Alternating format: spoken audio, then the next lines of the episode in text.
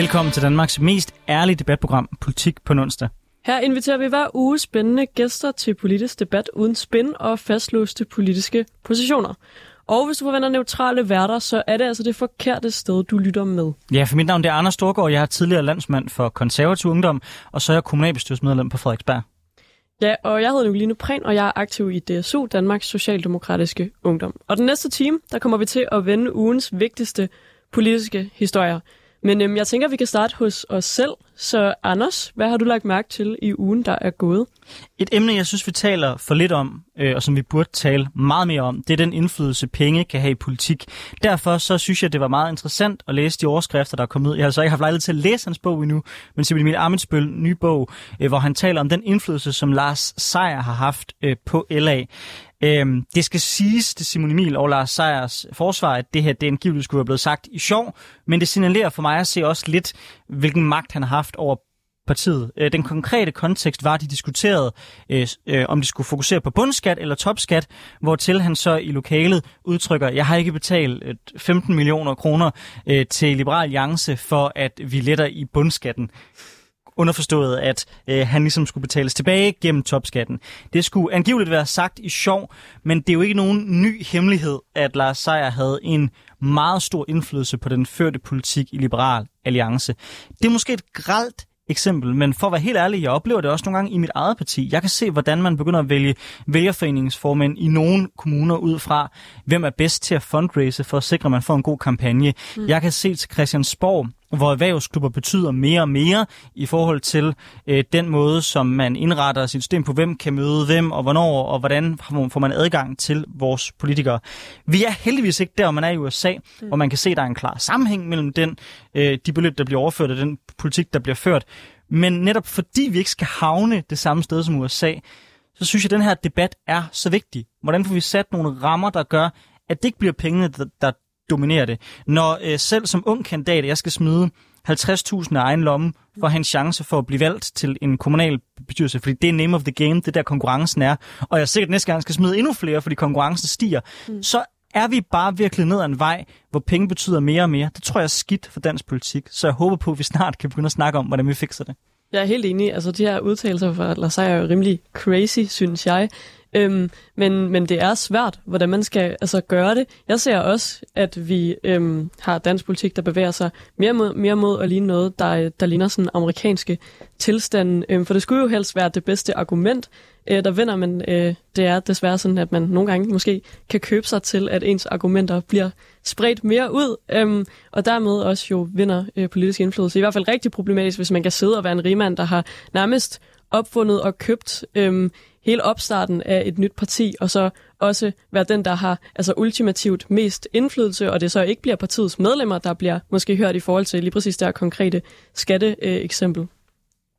Og hvad fanden gør vi så ved det? Altså, jeg tror, en af grundene til, at det er blevet holdt lidt tilbage i mange år, det er, at man i Danmark, ikke ligesom i USA, kan købe politiske reklamer på tv. Mm. Nu betyder sociale medier mere og mere. Det er også derfor, vi ser, at partierne bruger flere og flere penge.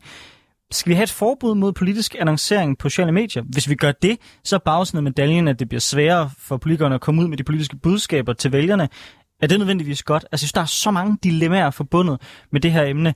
Den, den bedste, bedste, jeg er kommet på i en eller anden idé, men den har også nogle problematikker, det er at binde, at hvert borger har et beløb bundet op på øh, deres nem idé, de så kan give til et, til et specifikt parti, mm. så man kun har det beløb, og det er det, man må give øh, for at sikre, at øh, det hele ikke bliver centraliseret omkring partierne, som det i dag gør med, partierne får stemmer ud fra mange stemmer, øh, de, de, de har fået.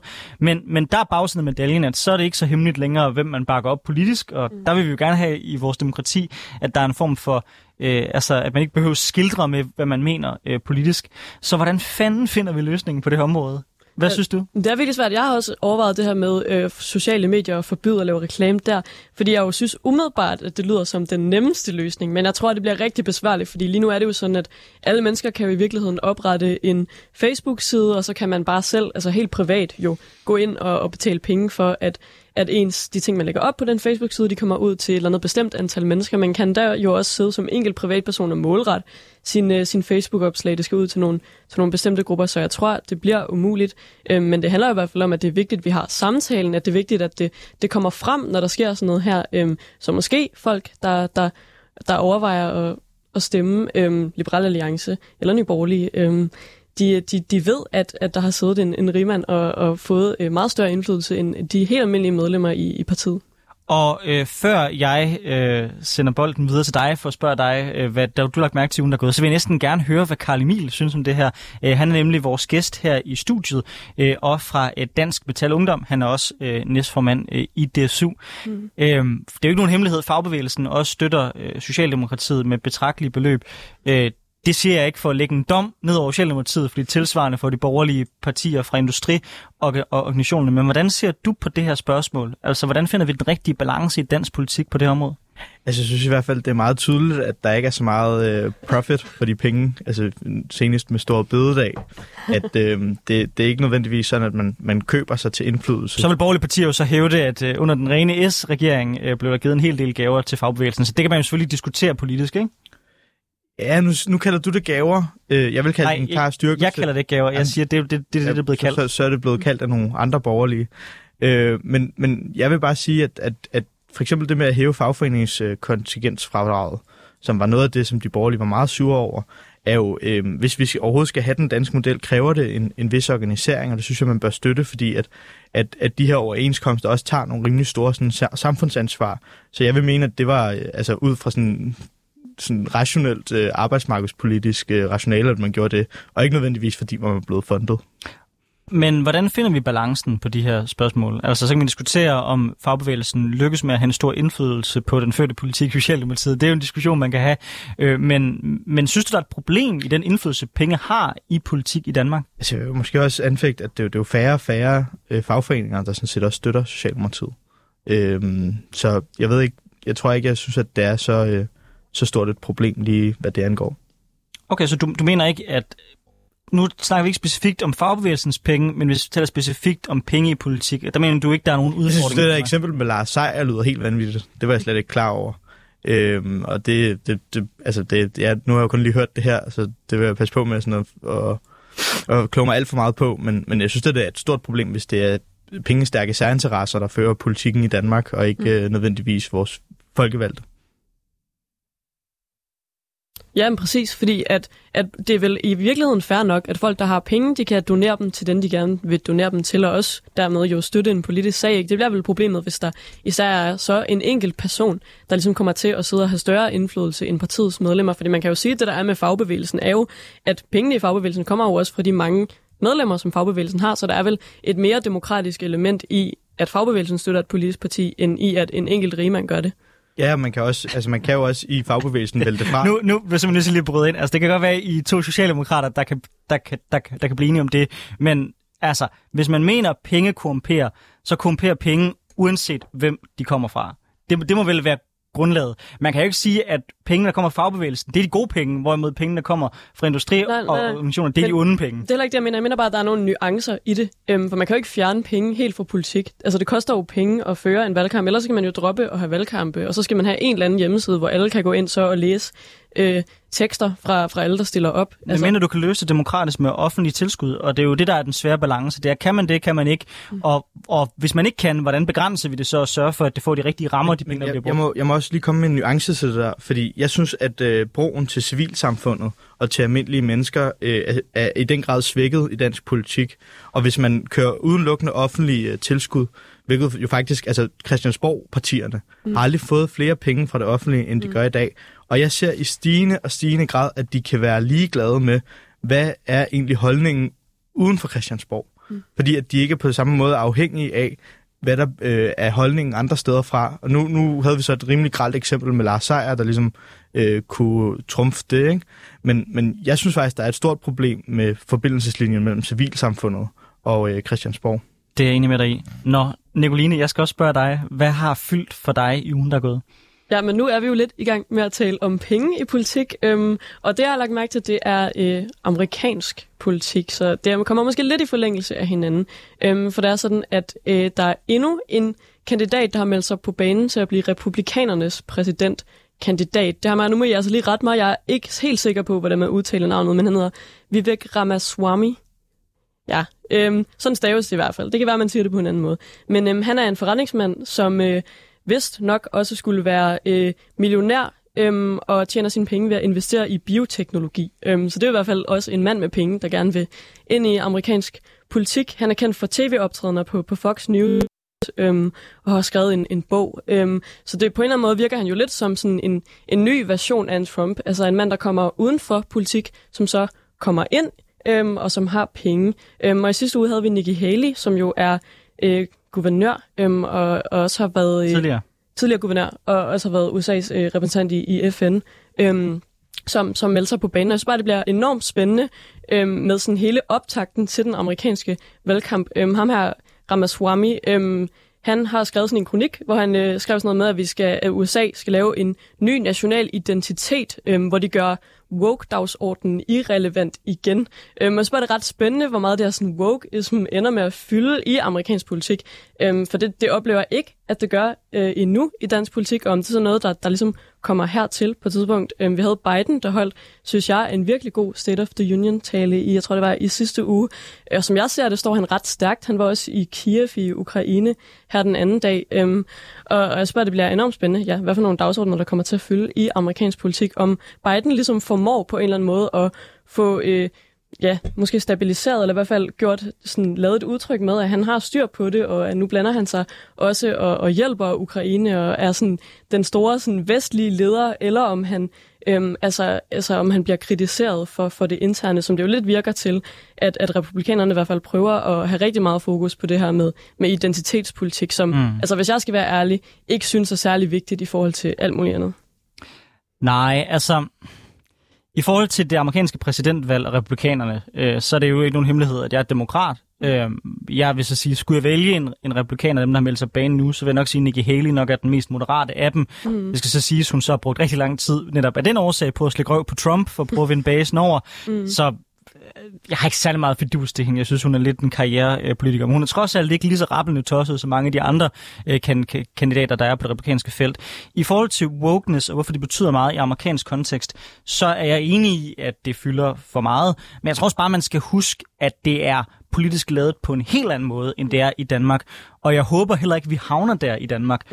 Og det handler både om højrefløjen, der er heldigvis for flertallets øh, vidnes skyld, ikke lige så skænger i Danmark, men også venstrefløjen over i USA, der er meget mere skængert på de her områder, som sådan helt grundlæggende mener, at USA er gennemsyret racistisk apartheid-stat, og jeg ved ikke hvad. Altså det, det er nogle rimelig voldsomme øh, diskurser og debatter, de har i USA, og det gør jo også, at det her bliver markant mere polariserende, og bliver noget, der splitter befolkningen meget mere ned øh, øh, på baggrund af folks øh, etnicitet, hudfarve osv.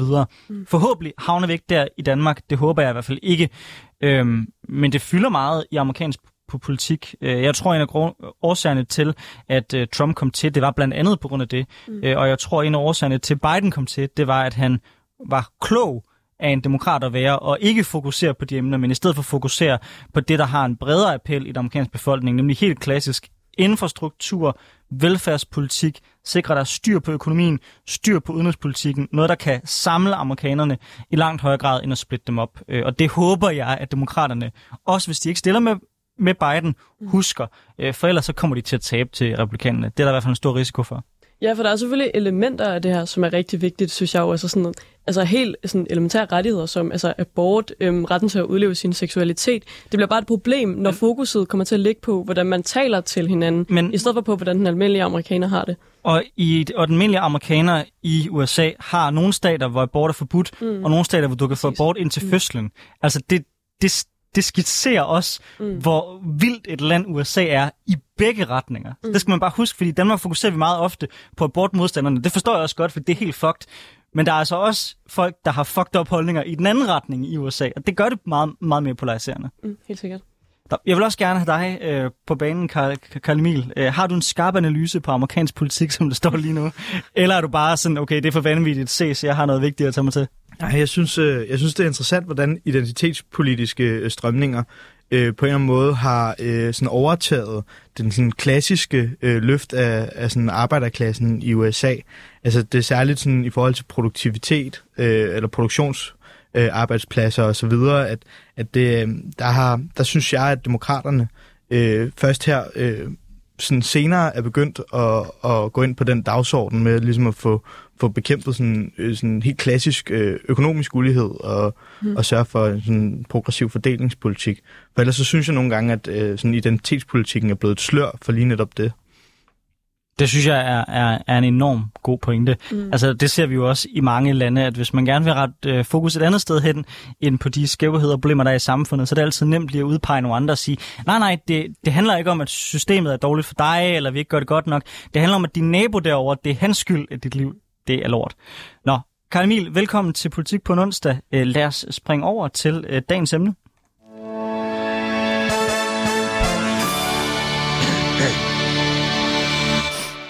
Ja, for du lytter til Politik på onsdag med Anders Storgård og Nicoline Prehn, hvor vi i dag har besøg af Karl Emil Christensen, der er formand for Dansk Metal Ungdom, øh, og senere får vi Emil Olsen, der er mursvend fra Nordjylland og 3F'er, med over telefon. Ja, for i søndags der landede nyheden om, at Dansk Industri og Fagbevægelsens... Øh, I søndags, jeg tager den lige forfra, i søndags landede nyheden om, at øh, Dansk Industri og Fagbevægelsen har øh, landet en overenskomst for de ca. 230.000 ansatte i industrien de næste to år.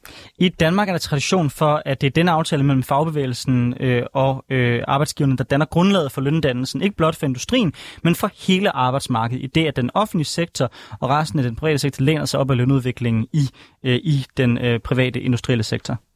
Nyheden er stor ikke blot fordi den kommer til at være afgørende for lønnen de næste to år, men øh, også fordi mange, inklusiv Anders og jeg faktisk i det her program, havde frygtet, at forhandlingerne ville presse sammen. Med over 10% inflation og regeringens bebud afskaffelse af Stor Bededag som en skygge over forhandlingerne, så var det svært at få enderne til at mødes. Men det gjorde de altså. Parterne blev enige om en minimumslønstigning på øh, 4% over to år, som vil komme oven i øh, lokale lønstigninger. Selve minimumslønnen øh, stiger også med 9 kroner, og stigningen i lønnen den kommer via, at arbejdsgiverne fremadrettet vil betale 2% mere af pensionen, mens den såkaldte fritvalgskonto også stiger med 2%. Her kan medarbejderne selv vælge, om pengene skal gå til pension, ferie eller løn. Claus Jensen fra Dansk Metal udtalte til Berlingske efter aftalen, at det betyder, at vi kan genoprette reallønnen over til tre år, og det er jeg godt tilfreds med. Altså at aftalen øh, forventes at hente de, den inflation, som det sidste år har udhulet lønnen, fordi varerne er blevet dyre. Aftalen vil nu blive sat til afstemning hos fagbevægelsens medlemmer i industrien, som skal vælge eller vrage aftalen. Stemmer medlemmerne ja til aftalen, eller er, der for li- eller er det for lidt og for langsomt til at dække danskernes pressede økonomi? Og risikerer vi stadigvæk at ende i konflikt, hvis stor bededag fjernes? Det er nogle af de spørgsmål, vi i dag diskuterer i politik på en onsdag, hvor vi altså dykker ned i OK 2023. Vi starter med dig, Karl Emil. Du er formand for Dansk Metals Ungdom. Hvorfor jubler fagbevægelsen over en aftale, som først potentielt over flere år henter et tab, der er kommet i, i øh, arbejdernes velstand? Det er fordi, det er en minimallønsoverenskomst. Det vil sige, at man har en minimalløn, ikke en normal løn. Øh, den store normallønsoverenskomst, der har alle det samme løntrin. Øh, det er transportforlidet, som forventes at lande i løbet af den her uge. Øh, minimallønsoverenskomsten, der forhandles øh, lønnen decentralt. Det vil sige, det er kun tillæg, fritvalg, pension osv., der bliver forhandlet øh, centralt fra. Men det gør mindsteløn i minimallønnen også, som rigtig nok stiger med 9 kroner. De får så også glæde af fritvalg og pension. Det vil sige, at mindstelønnen, altså alt i alt, bliver hævet med 15 kroner, og det er cirka 2.400 kroner ekstra. Øh, og det her, det er altså en overenskomst, der dermed øh, sikrer reallønnen for dem, der har mindst. Jeg tror også, vi kan forvente, at øh, normallønsoverenskomsten i den grad indhenter reallønnen og lidt mere til. Så alle dem, der sidder og bipper varer, når du er nede at handle, nu får de bedre råd til selv at købe dem. Men er det ikke korrekt forstået, at når man laver sådan en aftale her, så vil der selvfølgelig være nogen, som lykkes ud lokalt med at forhandle sig til nogle lønstigninger, der, må, der måske betragteligt overstiger øh, det fald, der er kommet i inflationen. Men der vil måske også være nogen, som kun måske lige akkurat lykkes med, eller falder lige under øh, det, de har tabt i forhold til inflationen. Det er vel vilkårene, når man laver sådan en aftale. Det er korrekt. Altså det her det er en meget fleksibel ordning, og derfor har man også i den her overenskomst genbekræftet, at det er sådan her, man vil forhandle, fordi den øh, tager højde for, hvad det er, øh, virksomhedens øh, produktivitetstal er, de, alle de økonomiske nøgletal. Og der har vi, øh, TR, altså tillidsrepræsentanten, også fået mulighed for nu, det er parterne enige om, at få adgang til alle de her tal, sådan så man også centralt fra i meldingsmøder osv. kan holde øje med, om, om den her decentrale lønudvikling nu også foregår, som den skal. Så jeg er absolut sikker på, at reallønnen den bliver indhentet. Og du siger, at du synes, at aftalen er god, men er du sådan decideret begejstret, eller er det, er det sådan et, et minimum for, hvad der er godt nok? Jeg var så lettet i søndags, og jeg havde det helt store søndagssmil på, fordi at uh, særligt lærlingene, som jeg jo uh, åbenlyst synes er det allervigtigste, de er altså garanteret 12% over de næste to år. Og udover det, så er der mange lærlinge, der godt kan lide at arbejde over osv., og der er altså også 6,5% øh, ekstra på genetillæg. Øh, det vil altså sige, at, at man kan se frem til en betragtelig, altså betragtelig øh, større øh, mængde af, af penge. Som... Tror du, det vil kunne gøre, at der er øh, flere, der vil øh, gå den vej? Ja, det, det, er, det er sådan rimelig overbevist om. Altså, for en lærling på mit lønsats, der betyder det 1.300 kroner ekstra i, i timen. Øh, og jeg, jeg synes virkelig, at det er en, en stor lærlingoverenskomst, der er landet. Alright, med over telefon, øh, der har vi øh, en gæst mere med. Det er øh, dig, øh, Emil Olsen. Du er mursvend fra Nordjylland, så er du 3F'er. Øh, som jeg forstår det, så er du lidt mindre begejstret øh, for den her aftale, end Karl Emil, vi har her i studiet. Kan du ikke sætte nogle ord på, hvorfor det er tilfældet?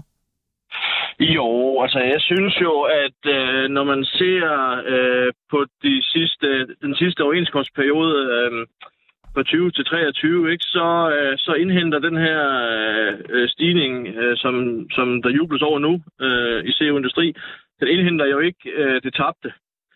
Øh, og den sikrer heller ikke reallønnen. Altså, jeg ved godt, at de siger, at, øh, at man forhandler øh, ude lokalt, men altså, så må man jo bare spørge om, hvor mange der gjorde det i den forgangne periode øh, på, på industriens område øh, i det lokale. Jeg, jeg, jeg synes, jeg husker, at både Claus Jensen og Mads Andersen har været ude og sige, at de var utilfredse med arbejdsgiverne øh, på det, øh, på det, i de lokale lønforhandlinger, fordi det ikke var muligt for tillidsrepræsentanterne øh, at lave nogle reelle forhandlinger derude. Det kan jeg så forstå, det har man så øh, stor tiltro til, at det lykkes i den her periode, og øh, det, det, det, det, er der så ikke rigtig nogen, det kan vi kun gisne om, hvordan det ender. Øh, men nu sætter man så noget til afstemning, øh, hvor man ikke rigtig kender det reelle, øh, hvad skal man sige, resultat, øh, om, øh, om de får noget lokalt øh, den her gang. Men så synes jeg også, der er en anden ting. Altså hvis, hvis vi hvis vi som, hvad skal man sige, fagbevægelse skal være relevante øh, øh, for vores kolleger ude på arbejdspladserne, og det, der deltager i sådan en overenskomst øh, show her, øh, så er der jo også øh, rigtig mange af mine kolleger i 3F øh, Industri, som øh, har haft øh, ret mange øh, ønsker om at få nogle medlemsfordele. Og det er ikke nævnt med et ord i øh, den her overenskomstaftale. Øh, og så skal man jo huske på, at de her øh, lokale lønforhandlinger, øh, som man, lægger, man lægger op til, at det er der alt sammen, det skal hentes. Øh, nu, nu er jeg selv på byggeriet, og der må vi bare øh, erkende, at selvom vi har en, en rigtig gruppe af stærke chak, øh, der får øh, løn, reelle løn, øh, hvad skal man sige, lokale forhandlinger, jamen så har vi bare rigtig mange af vores kolleger, som kommer fra andre lande, der ikke bliver tilbudt nogle lokale lønforhandlinger og måtte æde det, og det, det, det, vil, det, det vil sige at være nede i, i, i bunden af vores overenskomstsystem. Og, og så kan det godt være, at man siger, jamen så stiger den med et eller andet sted mellem 9 og 15 kroner, ikke? men det skal man altså huske at betale øh, skat af. Og øh, de stigninger, vi har, vi har oplevet i, øh, i supermarkederne, øh, jeg kan huske, øh, var det 21, der kunne man få øh, en pakke smør, en pakke lurpak, til 4,95 kroner på tilbud mellem jul og nytår. Og, og man kan bare gå ned og kigge i brusen, hvad sådan en pakke smør den koster i dag. Altså, det, det, det, vi har været udsat for nogle voldsomme øh, hvad hedder det, prisstigninger. Øh, og, og, og det synes jeg på ingen måde, at den her, hvad skal man sige, overenskomstfornyelse, den, øh, den tager højde for. Karl Emil, der, der kommer grundlæggende flere argumenter her. Hele spørgsmålet om tillidsrepræsentanter kommer vi til at dykke mere ned i senere i programmet, men helt grundlæggende, så er det jo, at der måske kan være nogle fugle på taget i det her øh, spørg- spørgsmål, at der ikke er medlemsrettigheder nok, der bliver skrevet ind i aftalen, og så også, at i, for nogle områder, hvor der er særligt meget udlandsk arbejdskraft, jamen altså, der er det minimumslønnen, som vil, som vil sætte lønnen, og det er der ikke taget ordentligt hånd om. Det er det, jeg hører som hovedargumenterne herfra, Emil. Hvordan forholder du dig til det? Mm, det er jeg faktisk helt uenig i.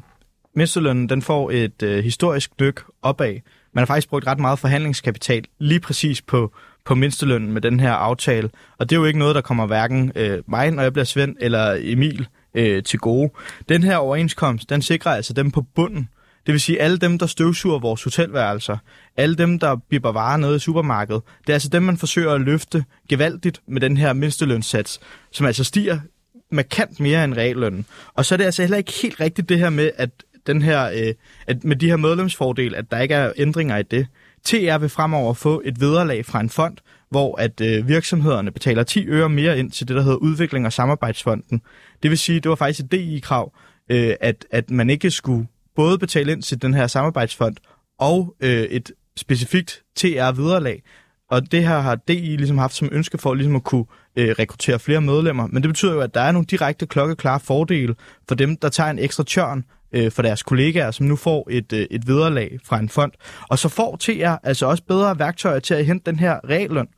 Øh, krav på en samtale med alle nyansatte, det vil give langt bedre muligheder for at øh, organisere. Plus at der altså er øh, øh, den, her, øh, det her, den her mulighed for at få øh, de økonomiske nøgletal, øh, som gør, at man, man langt bedre vil kunne argumentere for sin sag. Ingen skal forhandle løn i, i blinde ude lokalt. Ja, Emil Olsen, øh, jeg tænker, det kunne være meget spændende for dig på banen igen. Er, er du ikke enig i det, det, det Karl Emil øh, skitserer her, at der faktisk altså, er blevet forhandlet en, en, en række ting, der kan gøre det muligt, at, at der kan blive forhandlet nogle, nogle bedre ting hjem lokalt, og at det derfor ikke bliver et så stort problem, som, som du først indledte med? Jamen, det kan vi da håbe, at øh, Karl Emil han får ret. Øh, det håber jeg da. Øh, men jeg tror bare, at det, at det her med medlemsbord, det, det handler jo ikke om at skaffe øh, flere penge øh, til en tillidsrepræsentant. Jeg tror, det var et konkret værktøj, man vil have ude på virksomhederne øh, til dem, som vi kalder dem gratis, gratister øh, øh, som, som hvad skal man sige, lever lidt på, på nas på de vilkår, som vi andre vi, øh, vi betaler for. Øh, og der oplever jeg i hvert fald bare, at øh, mine kolleger i øh, industri øh, her i Nordjylland, de i hvert fald ikke øh, er, hvad skal man sige, lige så begejstrede for det, som øh, Karl Emil han, øh, han giver udtryk for. Ja, Karl Emil, øh, vi, kan, øh, vi kan måske tage fat i det her med, med medlemsfordelene og gratisterne. Hvad, hvad tænker du om det? Der er jo mange andre ting end løn i det her. Altså, vi har også en måneds ekstra barsel, to til deling, to til øh, anden forældre. Der er 100% øh, dækning af løn, hvis man tager selvvalgt uddannelse. Man har også muligheden for nu at vælge en uddannelsesrepræsentant, så man kan hjælpe med at tilrettelægge den her uddannelse til sine øh, medarbejdere. Og så synes jeg også bare, Emil, at du må anerkende, at det her, det er det største hop, lærlingelønnen nogensinde har taget.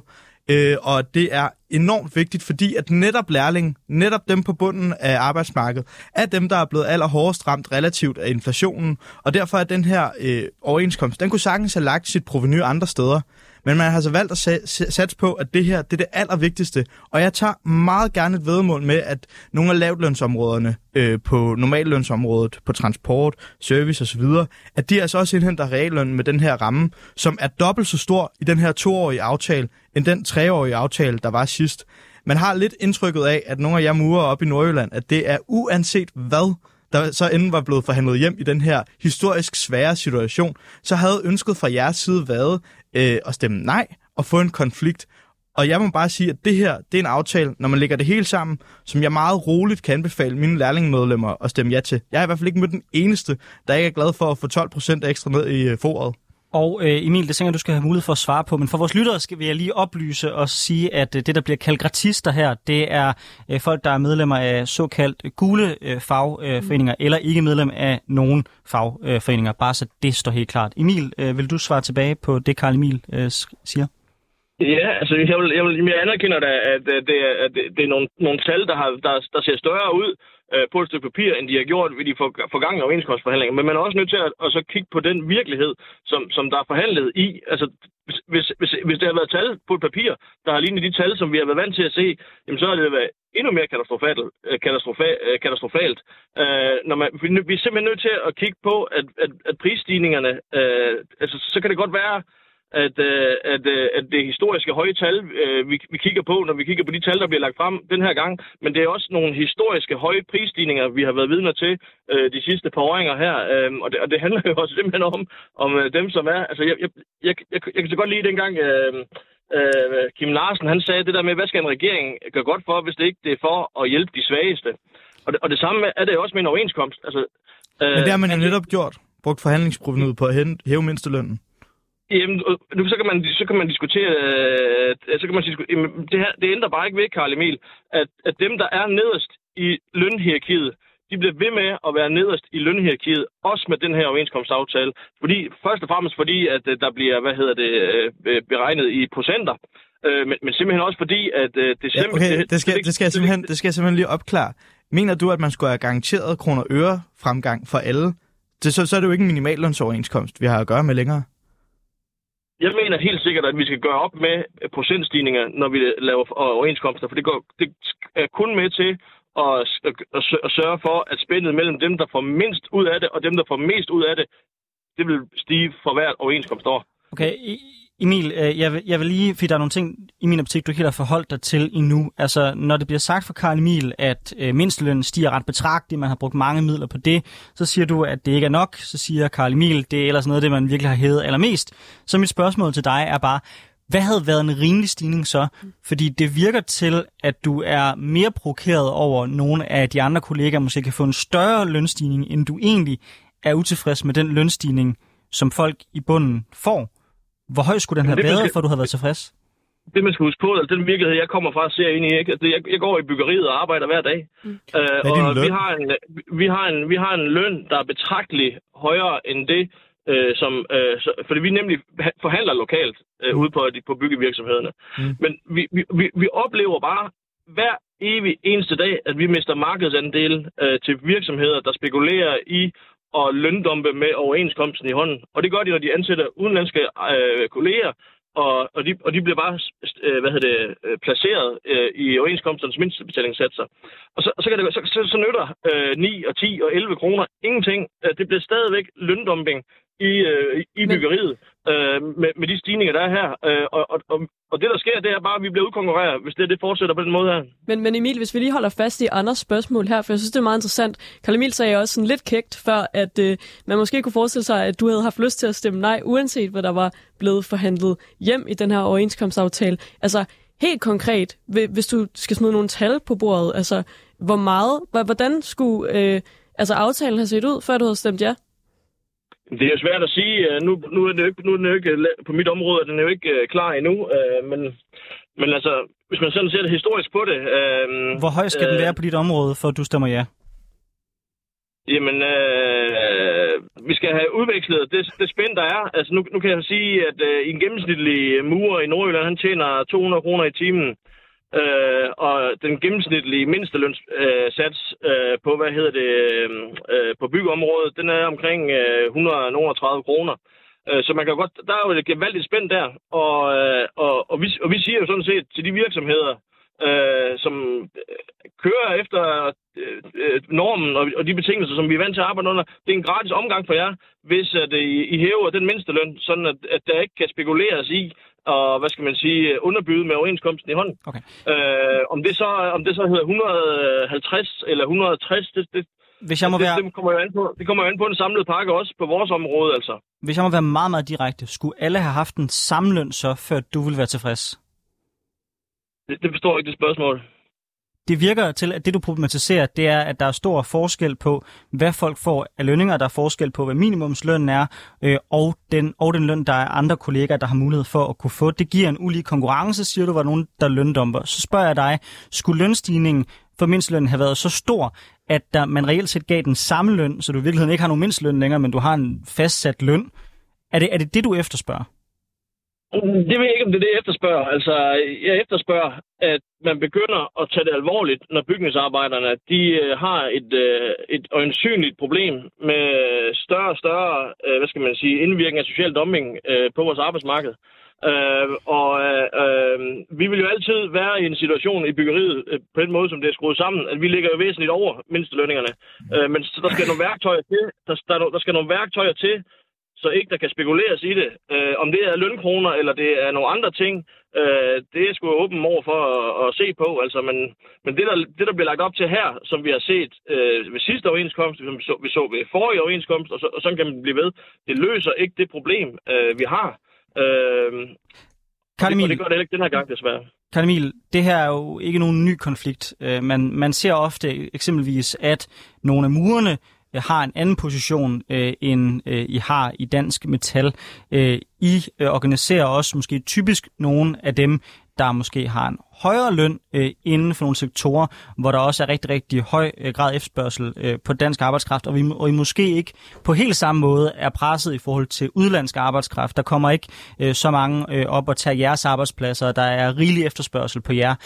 Synes du, at man har taget nok hånd om også nogle af de faggrupper, der måske ikke er så privilegerede som den faggruppe, du repræsenterer? Mm, jeg vil gerne anerkende, at øh, problemet med social dumping er ret omfangsrigt, og at øh, det at organisere på byggepladser, som jo skifter rundt omkring, altså der bare, så kommer der et byggeri op et eller andet sted, og så er det jo en helt ny arbejdsplads. Altså det er svært at, at se fabrikker rykke rundt på den måde.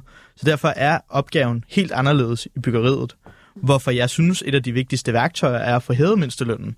Og det her nyk er blevet mindre. Man ser så også øh, til de lokale forhandlinger som regel, at øh, det nyk mindstelønnen får i minimallønsoverenskomsten, øh, øh, og lærlingene får osv., at det er også noget af det, som den lokale tillidsrepræsentant vil gå efter at få øh, til sine kollegaer. Og hvis det bliver realiseret, hvilket han i øvrigt har fået langt bedre værktøjer til nu, fordi vi har en minimallønsoverenskomst, hvor det er godt, at det er ude lokalt, at den her forhandling sker. Det kan jeg høre, at Emil også har haft stor glæde af, og det er man generelt har op i Nordjylland, når, når de kan lande 200 timer, det er en flot løn. Øh, men det her, det har ikke nødvendigvis været en overenskomst, der har set den vej. Det vil jeg gerne indrømme øh, hverken for øh, vores venne eller for mursvendene. Der er rigtig mange gode elementer i det her. Men det her, det er først og fremmest handlet om at løfte dem, der er hårdest ramt af inflationen. Det her, det er et, et gennembrudsforlig, der er tilrettelagt sådan så, at normallønsområdet og HK og nogle af dem i 3F, der tjener allermindst, som altså ikke er bygningsarbejdere, men er dem, der støvsuger på hoteller, dem, der øh, står og tager imod dig øh, øh, som, øh, som receptionister eller arbejder som gardner osv., det er, det er dem, man først og fremmest har forsøgt at prøve at løfte med det her historisk øh, løft af mindstelønnen. Og så er rammen jo ret stor, øh, og det bliver spændende at se, øh, hvad fleksibiliteten er øh, i de andre overenskomster. Men jeg må bare sige for mit vedkommende, så det her det er en ret stor lærlingeoverenskomst. 80% af vores lærlinge går til den her mindsteløn.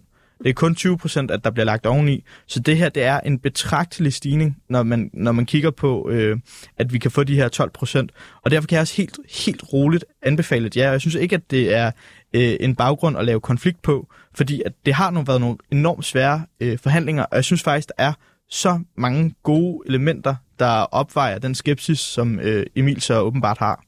Ja, så Emil, hvis vi lige prøver nu øh, at holde fokus på det her med lærlinge. Øhm, er du så ikke i det mindste glad nok for, at øh, der er blevet forhandlet de her 12 procent på lærlingområdet? Jamen, øh, alle, øh, hvad skal man sige, stigninger, de er jo velkommen. det er jo ikke sådan, at man er imod, øh, hvad skal man sige, øh, øh, stigninger til lærling eller til de, de altså... kan, kan, kan jeg simpelthen få dig til at indrømme, at det, det er sgu egentlig ret godt forhandlet hjem til lærling? Jamen, jamen, du kan jo godt få mig til at indrømme, at det er godt for lærlinge, og det er også godt, at man hæver mindsteløn mere, end man har gjort øh, hidtil. Det varmer, at, du ser sådan på det også.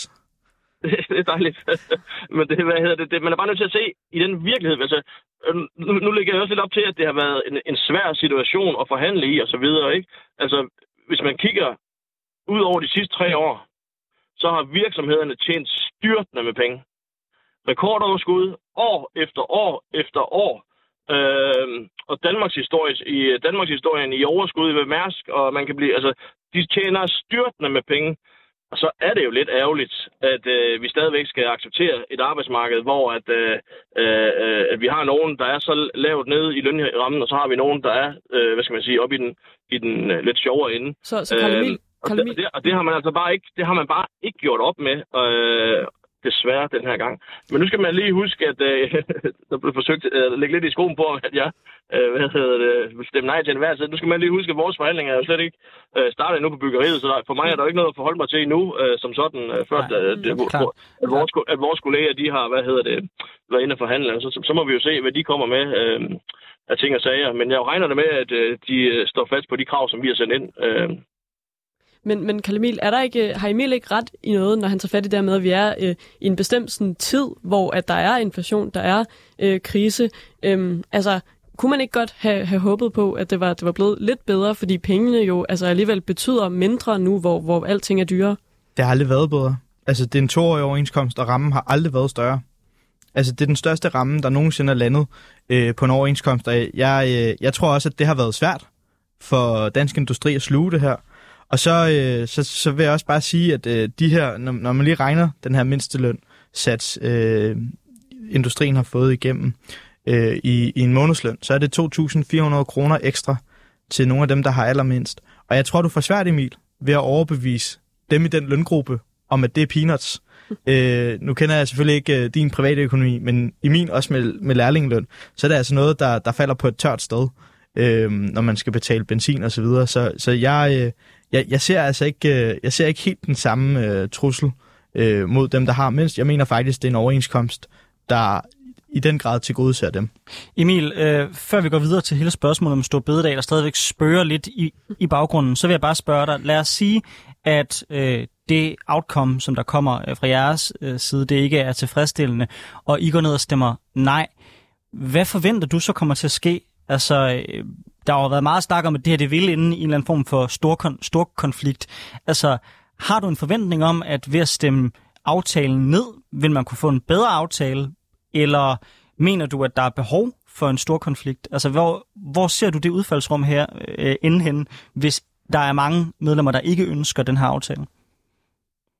Jamen, det er svært, det er svært at sådan, uh, kigge i krystalkuglen og så give et rigtigt svar på, hvad, hvad der kommer til at ske. Uh, uh, jeg har øh, selvfølgelig forventninger og forhåbninger om, at øh, når vores forhandlinger, forhandlere snart øh, skal i gang, så kommer de til at lave nogle super gode forhandlinger øh, med nogle rigtig gode resultater, der afspejler de øh, krav, som medlemmerne de har sendt ind.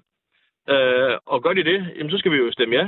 Øh, og gør de ikke det, jamen, så stemmer vi jo som regel nej i byggeriet.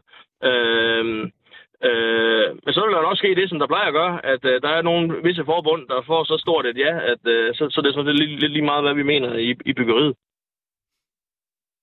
Ja, men jeg spurgte dig egentlig ind til, hvad der vil ske, hvis et flertal bakkede dig op.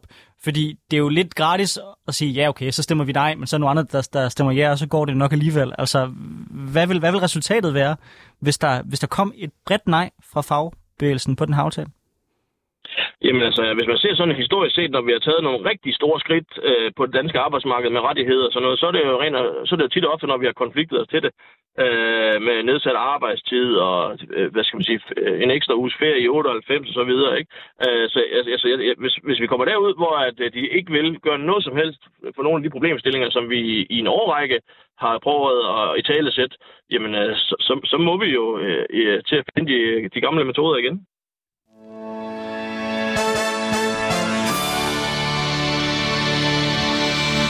Du lytter til Politik på onsdag med Anders Storgård og Nicoline Prehn, hvor vi i dag har besøg af Karl Emil Christensen, der er formand for Dansk Metal Ungdom, og Emil Olsen, der er mursvend fra Nordjylland, og så er han 3F'er. Ja, som Anders lige fik teaset før, så er et ubesvaret spørgsmål altså stadigvæk stor bededag. Forhandlerne af overenskomsten har nemlig sendt bolden tilbage til Folketinget ved ikke at indregne afskaffelsen i aftalen. Fra fagbevægelsen lyder det stadigvæk, at man vil se det som et historisk brud på traditionen om at lade det være arbejdsmarkedets parter, som bestemmer løn og ferie i Danmark, hvis altså man går ind og fjerner stor bededag. Spørgsmålet er derfor, om OK 2023 har afblæst potentialet for storstrække, eller om det bare er en våbenhvile, før stormen vil rejse sig igen. Karl Emil, øh, hvordan bør fagbevægelsen reagere, hvis stor bededag fjernes? Øh, så skal vi være rasende, øh, men jeg synes, det er åbenlyst for enhver, at det er et spor, der kører i Folketinget. Altså, og det er ikke med Folketinget, vi lander overenskomster, det er med Dansk Industri over i Industriens Hus. Så det her, det er to forskellige spor. Øh, det er vigtigt for mig at sige, øh, at, at, øh, at jeg synes så, at øh, når vi så ser næste folketingsvalg, så tror jeg, at øh, vi vil se, at det er lige så legitimt at og, og sådan vil genindføre helligdag, måske tilføje, som det er ved at afskaffe dem.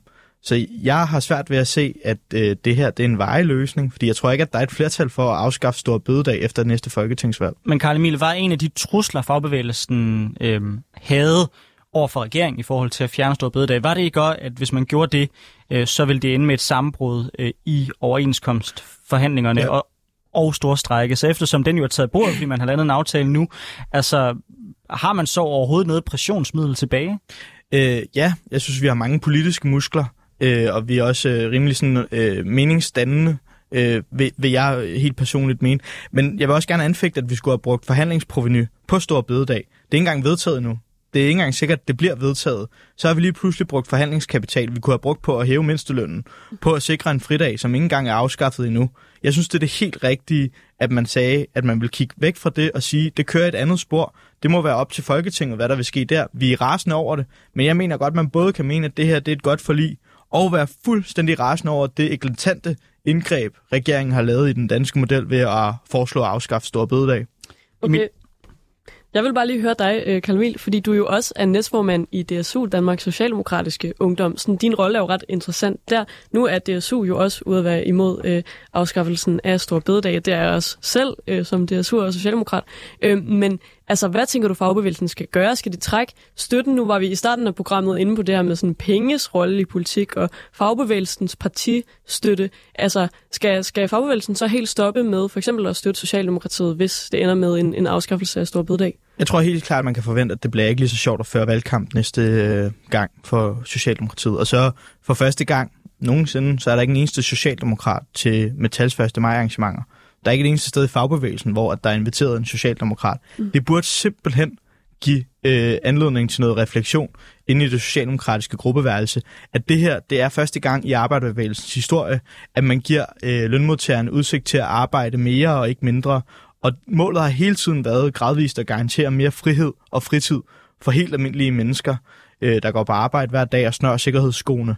Mm. Så jeg synes, at det her, det er virkelig, altså, så, og så er det jo også ulighedsskabende. Mm. En buschauffør, der sætter sig bag rettet på Stor Bededag øh, næste år, han står til at miste 1.600 kroner i tabt tillæg. Jeg synes ikke, man kan være det bekendt at bare fjerne de rettigheder med et pindestrøg for bagsædet af en ministerbil, eller på en sen aften op i Marienborg, eller hvordan det her overhovedet øh, er kommet ind i det regeringsgrundlag. Det er jeg altså virkelig, virkelig overrasket over, fordi man har aldrig set så stort og direkte et indgreb i den danske model. Emil Olsen, samme spørgsmål til dig. Hvordan bør fagbevægelsen reagere, hvis Stor Bededag bliver fjernet? Jamen, øh, så vil jeg erklære mig fuldstændig enig med Karl Emil, at så skal vi blive rasende. øh, øh, vi skal, så skal vi simpelthen... Øh, og jeg, jeg er lidt uenig i, øh, hvad skal man sige, Karl Emils øh, oplæg til det der med, at, øh, at vi, øh, så må vi skille de her to ting ad. Øh, Mener du, man skulle have brugt forhandlingsproveny på det? Øh, jeg mener, at øh, hvis eller når det bliver afskaffet, som de har planer om, Øh, og, de, og, de, vi har, og der har jo været stillet forslag i Folketinget også, om vi skulle have en folkeafstemning. Det vil de heller ikke. Jamen, øh, så må vi jo simpelthen sige, at øh, så har vi sådan set en folkeafstemning øh, om nogle overenskomster, og så må det være vores øh, folkeafstemning til, til de her planer, som de, som de egentlig har med at, og vil have os til at arbejde noget mere. Jeg er egentlig lidt nysgerrig på, på den holdning, øh, Emil. Fordi øh, nu ved jeg ikke med dig, men der for et år siden, da jeg sad og kiggede på, hvad for nogle krav jeg ville sende ind, der havde jeg ikke lige overvejet, at øh, Store Bededag stod til at blive, øh, blive hvad det hedder, afskaffet. Hvilke andre krav øh, skulle man have set bort fra øh, i den forhandling, der var, hvis, hvis man skulle have brugt sit forhandlingsproveny på Store Bededag? Og øh, vi kan jo ikke engang garantere, at den bliver afskaffet. Det er jo ikke vedtaget endnu. Nå, men det er også derfor, jeg siger, at, øh, at øh, det ved vi nok noget om, når vi skal til at stemme om de her overenskomster. Men så, øh, så, det ser ud. så er du vel også, så, så er du vel også enig i, at det kører vi... i to forskellige spor? Du kan ikke blande det sammen. Der er ingen grund til at gøre øh, medlemmerne af fagforeningen dummere end som så. Jeg tror godt, de kan gennemskue, at den her overenskomst ikke er landet i samarbejde med regeringen, men i samarbejde med Dansk Industri over i Industriens Hus. Det andet det er et politisk spor, som man desværre ikke kan gøre særlig meget ved i overenskomsterne. Man må bare sige, helt nøgternt sige, at hvem vinder ved det her? Øh, det gør arbejdsgiverne øh, ved, at vi, øh, vi skal til at arbejde noget og derfor, mere. Derfor er jeg også rasende over det politiske vinder, forslag, men det er jo ikke noget, arbejdsgiverne har foreslået. Og så vinder regeringen. Nej, nej, men de er jo meget, meget stille. Altså, man hører dem jo ikke på barrikaderne, vel? Og man, så må man jo bare sige, jamen så er der, vi, vi snakker så meget om, at vi, er, vi har de trepartssystem i Danmark og sådan noget. Men der må man bare sige, at der sidder to stole og presser den ene stol øh, øh, på det spørgsmål her. Øh, og, og der har vi så mulighed for at få en folkeafstemning, når vi skal stemme til vores overenskomster. Øh, og så må det simpelthen være den måde, vi reagerer men, på det på. Ellers... Mener du, afstemningen om overenskomster skal være en folkeafstemning for eller imod Stor Bødedag? Jamen, det er da snart vores eneste mulighed for at gøre den her regering opmærksom på, at vi er utilfredse med, hvad der foregår. Det, det er vist ikke vores eneste mulighed. Jeg kan, jeg kan mærke, at Karl Emil næsten har overtaget rollen som radiovært herinde i forhold til de spørgsmål, der bliver, der bliver stillet. Så jeg genindtager lige kontrollen her. Æ, de økonomiske vismænd de stiller spørgsmålstegn ved, om, om, om sådan øh, en fjernelse af stor bededag overhovedet har nogen effekt øh, mm. på arbejdsudbuddet, fordi de siger, at danskerne øh, tilkøber sig mere og mere øh, øh, fri. Og jeg kan også se det. Øh, jeg arbejder i en helt anden branche end jer. Jeg arbejder i, øh, på en af de der kontorstole i konsulentbranchen. Der kan jeg jo se, at det, man prøver at markedsføre sig på, når man skal have god arbejdskraft, det er ligesom også at sige, at vi kan lave en god work-life balance. Vi kan sikre folk tid til at se deres familie. Mm. Mange af jeres sektorer er også sektorer, hvor der er mangel på arbejdskraft. Tror I ikke, at at end of the day, så kommer det i hvert fald i jeres tilfælde til at være sådan, at arbejdsgiverne vil prøve os at tilbyde jer det for at holde jer fast. Altså, så det er i virkeligheden dem, der bliver hårdest ramt, og måske de eneste, der bliver ramt af det her, det er de offentlige ansatte, der plejer at få tillæg på hele dag. Det gør vi jo også. Øhm, altså, vi mister også vores tillæg. Øh, men der er jo en fli af det der i forhold til fritvalgen.